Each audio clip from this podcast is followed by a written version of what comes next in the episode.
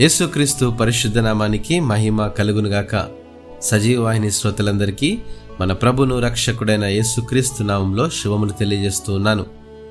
వినయము అనే పాఠ్యభాగాన్ని అనుదిన వాహినిలో నేడు మనం అధ్యయనం చేద్దాం. నా స్నేహితుడైన జాన్కు ఒక పెద్ద అంతర్జాతీయ సంస్థలో ఉద్యోగం దొరికింది.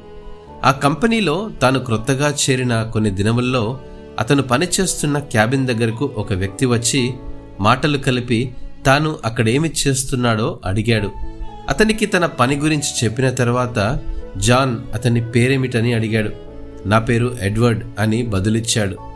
మిమ్మల్ని కలుసుకోవడం చాలా సంతోషం అన్నాడు జాన్. మీరు ఏమి చేస్తారు ఇక్కడ అని జాన్ అతన్ని అడిగాడు. ఓ నేను దీనికి యజమానిని అన్నాడు ఎడ్వర్డ్.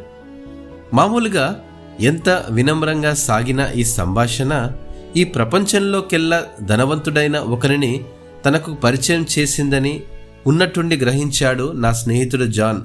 మనల్ని మనం పొగడుకొని నన్ను నేను అను దానిని గొప్ప చేసుకునే ఈ రోజుల్లో ఈ చిన్న కథ ఫిలిప్లకు రాసిన పత్రిక రెండవ అధ్యాయం మూడవ వచనంలో అపోసిన పౌలు మనకు గుర్తు చేస్తూ ఉన్నాడు. కక్ష చేతనైనను వృధాతిశయము చేతనైనను ఏమీ చేయక వినయమైన మనస్సు గలవారై ఒకరినొకడు తనకంటే యోగ్యుడని ఎంచుకోవాలంటాడు. తమ వైపుకు గాక ఇతరుల వైపుకు మళ్ళించేవారు పౌలు పేర్కొంటున్న ఈ లక్షణాలను కలిగినటువంటి వారు. ఇతరులను మనకంటే ఎక్కువ విలువైన వారిగా ఎంచినప్పుడు క్రీస్తు వంటి వినయము మనం ప్రదర్శిస్తాము. అవునండి యేసు క్రీస్తు కూడా పరిచారము చేయించుకున్నటకు రాలేదు కానీ పరిచారము చేయుటకు వచ్చినని మార్కు పది నలభైలో గమనించగలం. ఇతరుల ఎడల అట్టి వినయ మనస్సు కలిగినప్పుడే యేసు క్రీస్తు మనస్సు మనం కలిగి ఉంటాము. అట్టి వినయ మనస్సు కలిగినుటకు అనుదినం మనం ప్రయత్నించాలి. ప్రయత్నిద్దామా? ఇటు మాటలను దేవుడు ఆశీర్వదించునుగాక.